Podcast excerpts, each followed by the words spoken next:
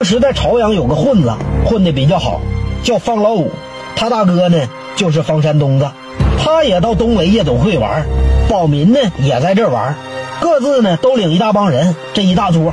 这东雷夜总会的老板呐，王东雷，他也是方山东的兄弟。当时常宝民他们呢是坐四号桌，方老五他们坐八号桌。所以说，一到常宝民他们这边唱歌，哎，就给切了，或者往后排，就八号桌先来，八号桌先唱。这常宝民说：“那行，八号桌唱吧。”这八号桌唱完了呢，还八号桌唱。这常宝民呐，当时就不乐意了，指那个服务员说：“那去把你们老板给我叫来，咋回事啊？就八号桌自己消费啊？我们是来看热闹的，啊赶紧的把那个麦给我拿过来，我唱一首。”这边的服务员呢，就跟那个老板说。说那边啊有几个年轻小孩喝不高兴了，这总切他歌。王东雷说这几个小孩我没见过呀。今天我兄弟方老五来捧场，不用管他们。几个小逼崽屌他干干啥？一会儿他们自己就走了，不用管他，就当没听着。这边呢就继续，哎，一直八号桌唱，哎，有请方哥唱一首《我的中国心》。这常宝民呢当时就急了，我说话不好使是不是？行，八号桌你牛逼。当时啊，这常宝民也是年轻气盛，哎，年少轻狂，一个啤酒瓶子就飞过去了。当时这一啤酒瓶子啊，就干方老五一个兄弟脑瓜子上了。这方老五啊就不干了，把麦往地下一扔，抄起这啤酒瓶子就过来了。这两边大战呢，一触即发。这老板王东雷当时歌厅呢有几个小兄弟。那肯定得帮方老五啊！这方老五加上王东雷，将近二十人。宝民这边呢，七八个人。当时啊，一顿拳打脚踢，这顿啤酒瓶子呀就炫开花了。这俩打一，宝民这边呢就吃点亏。这一看，这老板也上了，他不恨这方老五，恨这老板。说我们两伙顾客干仗，你怎么还帮他们打我呢？宝民也不知道他们是啥关系，抄起啤酒瓶子就干碎了，照着王东雷就给了一下子。我们两伙顾客干仗，你怎么还帮他们打我呢？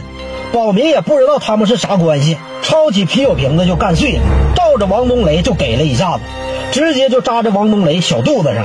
宝民他们就跑了。这宝民寻思这事儿也就拉倒了，回二道以后呢，也没当回事儿。那时候江湖人打仗呢，互相没有大伤，那太正常了。但是事儿可不是那个事儿啊。这王东雷他有大哥呀，大哥就是房山东子。王东雷住了半个月医院以后，就找到房山东子，说：“那个大哥，那天呢有几个小子到我这闹事儿，给我和方老五都打了，给我这肚子扎了一下子，到现在呀还疼呢。”方山东子说：“你知不知道那几个人在哪混呢？”